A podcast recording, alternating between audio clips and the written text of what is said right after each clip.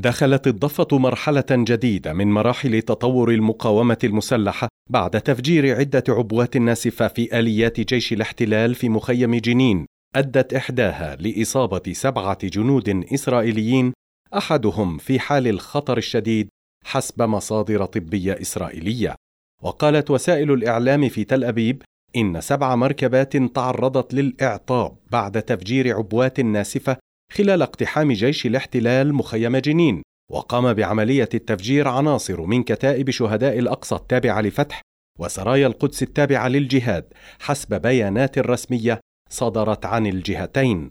وأضافت الصحافة الإسرائيلية إن سحب المركبات إلى خارج المخيم احتاج إلى ساعات. حسب مسؤول أمني إسرائيلي تزن إحدى العبوات الناسفة التي انفجرت بإحدى المركبات في جنين نحو أربعين كيلوغراما. وهو ما تسبب بإصابة سبعة جنود دفعة واحدة.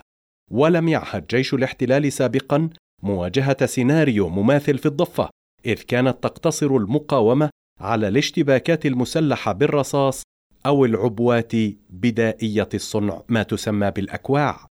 إن ما حدث في جنين اليوم سيغير مخططات المؤسسة الإسرائيلية حسب محللين وإن الإعلان عن دخول جنين ونابلس بفرق راجلة لمدة أسبوعين أصبح ملفا في الأدراج ولم يعد على الطاولة العسكرية الإسرائيلية.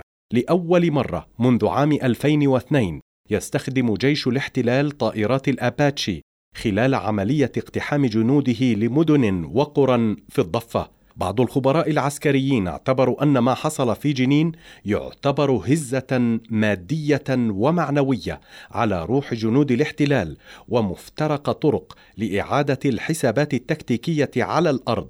وهذا ما يدلل استعانة الاحتلال بطائراته كي يغطي على ما حصل لجنوده في الميدان. لشبكة أجيال وليد نصار.